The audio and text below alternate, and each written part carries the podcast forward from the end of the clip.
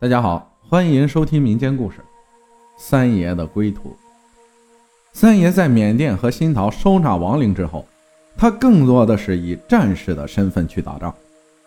当时已经是一九四五年的三月底了，缅甸的鬼子在中英两头夹击之下，已经日薄西山。即便如此，鬼子依旧是负隅顽抗，死不投降。三爷和大家。破解过鬼子的地雷阵、铁锅盾、沙坑战、尸体阵等诸多匪夷所思的战阵。在三月即将过完时，曾经并肩作战的英灵憨子和一个姑娘给他托梦，告诉他，明天鬼子准备躲藏在坑洞或树洞里和我们打，飞机大炮都很难打死他们，烧山毁林对自己损失更大。但是离坑洞谷口五里有一处悬湖，可以待兄弟们炸开后逃离。洪水会淹到坑洞，那时的小鬼子，必死无疑。第二天，三爷依计行事，前线打得火热，三爷带人给悬湖的薄弱地方装上炸药。随着轰隆一声巨响，滔天的洪水顺着深谷流下，前线的战士迅速撤离。不明就里的鬼子正在奇怪，不多时，忽然大多鬼子恐慌之下拼命涌出洞穴。这时埋伏的国军正好给予他们火力压制，这一招太过决绝，整个过程不留活路，甚至最后时刻，鬼子举起白旗都无济于事，被淹死在自己的阵地里。等洪水退去，大家清理出不少鬼子尸体。令人气愤的是，里面竟然找到了几具残缺不全的女尸，其中一具正是和憨子给三爷托梦的。三爷大惊之余，不由感慨。他随后确认了驻守的鬼子曾抓了一些姑娘，其中不乏华人。他们被晚上奸淫，白天吃，截止当天全部惨死。三爷对这些人进行安葬后，把鬼子尸体进行焚烧，并超度亡灵。之后，令人振奋的消息传来：远征军和英军胜利会师，他们对中国人勇敢的战斗非常钦佩，纷纷竖起大拇指。三爷不懂英语，但对 “good” 一词印象深刻。随后，鬼子被中英联军打跑了。三爷跟着队伍回国，在回国途中，部队里突然有人上吐下泻不止，皮肤溃烂、寒热交替、呼吸困难等各种症状，其中还不乏同时出现多种症状的人。为了应对这种情况，昂贵且有限的盘尼西林用给了长官，底层的众多士兵则处于无药可医的危险境地。三爷再一次临危受命，他深入地形复杂、危险丛生的山区展开调查。经过层层抽丝剥茧，他顺着河流寻找死尸，通过蛇鼠等活动轨迹，查找到了鬼子在老密山遗留下来的细菌弹和沾染病菌的物品，并且他们进行有计划的散播。顺着这条线索，三爷终于发现有人在利用。大雾主神指引投毒地点，诱发传染病。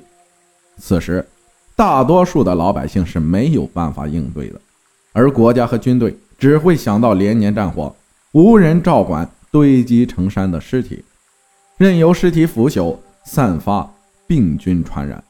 大多数都是一把大火把尸体烧掉。发现鬼子和瘟神的三爷没有丝毫犹豫。带人迅速包抄围剿，几场战役下来，大家互有死伤。一个叫水娃的兵，为了一顿白米饭和辣椒，自告奋勇。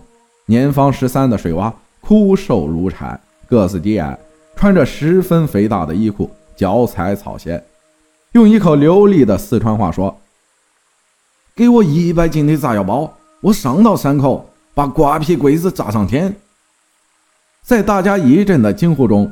不足百斤的水蛙竟然赤脚背着一百斤炸药冲上去，像猿猴一样灵巧快速地攀上山崖口。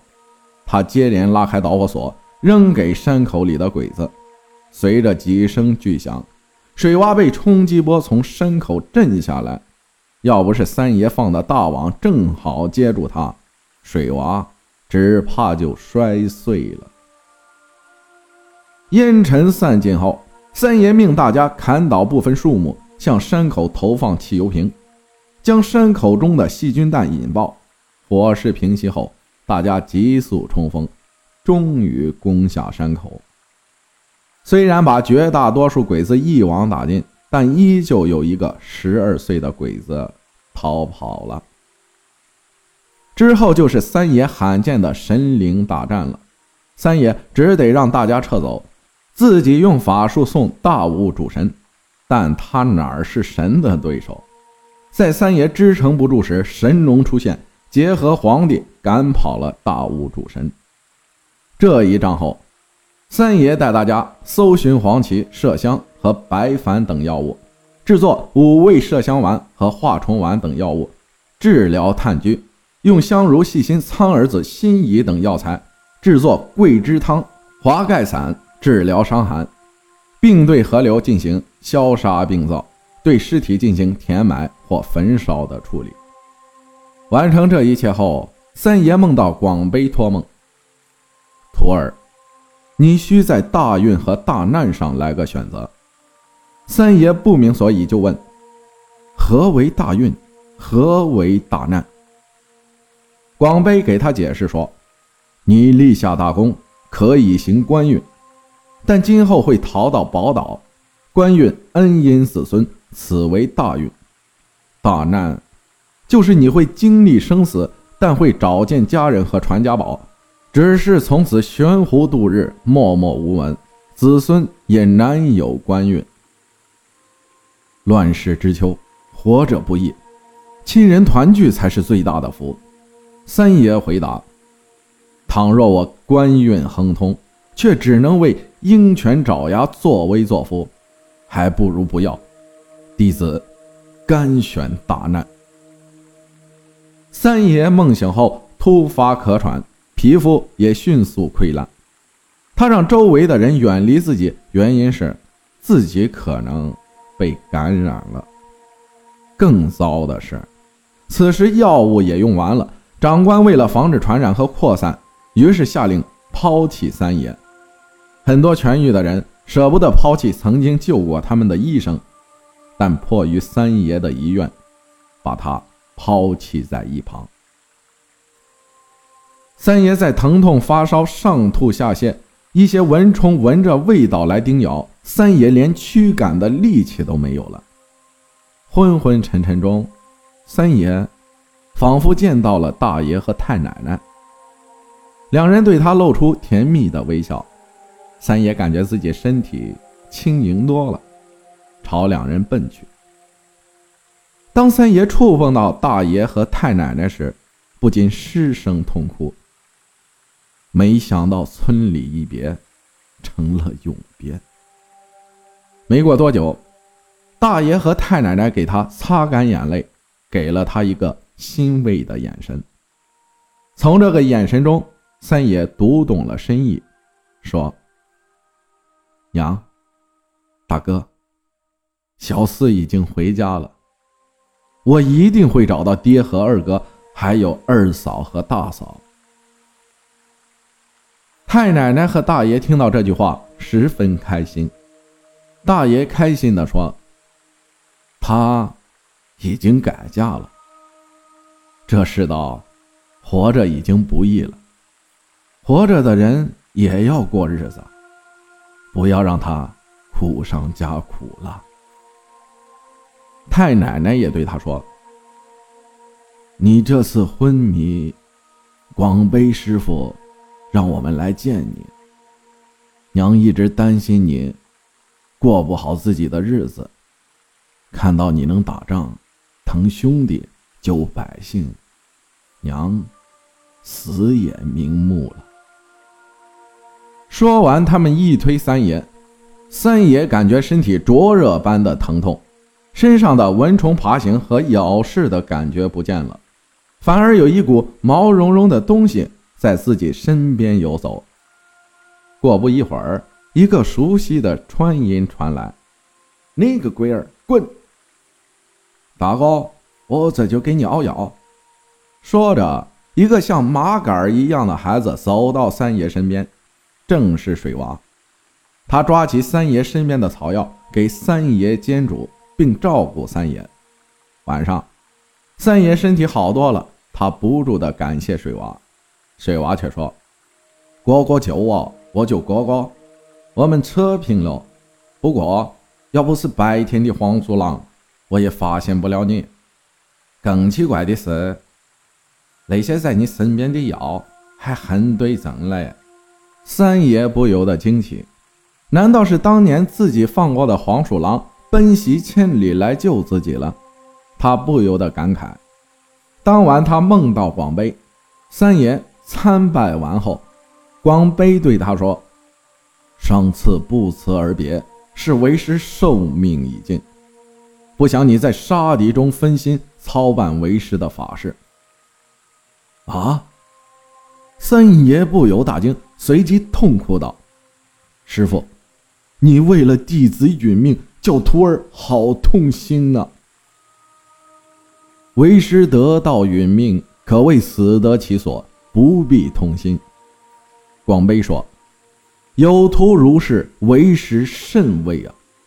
今日你已见过亲人，过几天你即可痊愈。痊愈后替为师办一件事。近期将有暴雨，沿澜沧县顺顺鼻河而下。”用竹筏营救大店村的老百姓。是，三爷答应下来。果然，仅仅十四天，三爷在水娃的照料下已经痊愈。两人到大店村，果然见顺鼻河泛滥。三爷和水娃交替着把全村五十口人救了出来。此后，两人分开，水娃为谋生计继续当兵，而三爷。继续行医治病，为逝者超度亡灵。他经过两个月跋涉，才来到四川。夜间，他把自己收纳的亡灵悉数放出，让他们回归故里。一时间，几乎整个巴蜀地区都出现了这样的场景：三三两两的人搭伙同行，他们或是满脸开心，或是满目愁容，或是泪流满面。或是释怀放松，每个人拿着汉阳造，一身血污，脸上满是血污和泥巴的人，步履蹒跚地走在夜间的小道上，偶尔遇到人还会伸手要钱，但是如果给他们钱，他们会说：“那不是我们用的钱，不要。”甚至送儿郎上战场的家庭还能在夜间听到敲门声。他们披上衣服，打开门一看，顿时大喜。原来日思夜盼的孩子从九死一生的战场上回来了。这些稚气未脱、满脸天真的孩子，只有一个要求：我饿了，想吃龙抄手、中水饺。要是有口水鸡，就安逸了。家人们满含热泪的去厨房给娃儿。做抄手，等热气腾腾的抄手端上来，娃儿却消失不见了。这时，很多人才恍然大悟，原来遇到的不是活人，而是娃儿们的鬼魂回来了。他们生前没享福，战火没打到自家门口，但是父母送儿上战场，妻子送郎奔远方，姐妹送走亲兄弟。师傅撵走好徒弟，为的是到各省市打跑鬼子，保卫家乡。那一刻，他们有泪，因为舍不得；那一刻，他们害怕，因为孩子去的是战场；那一刻，他们不曾犹豫，甚至不曾后悔。此刻，当看到成群结队的亡灵们不辞辛劳。不必艰辛地回到家乡，乡亲们才泪断肝肠。哪个战士的血肉之躯不是父母所生、父母所养？哪个阵亡在战场的男儿不是家中栋梁？哪个麻革裹尸的孩儿不是承载着国家的希望？想到这些，乡亲们奔走相告，成篮子的给归乡的亡魂烧纸，甚至战场旁，不少孕妇在呼唤阵亡将士来投胎。这一幕幕，看得三爷寸断肝肠。他抛弃了自己的所有，也要找到太爷爷。和二爷、三爷此后带着一只黄鼠狼一路行进。黄鼠狼曾在梦里告诉他，三爷在永和有人照顾，和三个孩子生活很好，等着三爷接他们。而爷爷已经回到家乡，虽然家里仍有战火，但是他也即将结婚。他已经指引太爷爷回家，已经找到二爷所处的战场。三爷又经过三个月跋涉，才在一队即将奔赴前线的队伍中找到二爷，兄弟俩抱头痛哭。之后，他们仅仅打了一场大仗，就得到了鬼子投降的消息，全国一片沸腾，纷纷拉鞭放炮，载歌载舞的庆祝。三爷和二爷分别，就去永和接三奶和孩子们。只是任谁都没想到，三爷又是一走三年才回家。二爷因为战功获得了学习军功的机会。解放战争中随长官投降，建国后带着妻子去了东北，从此定居东北。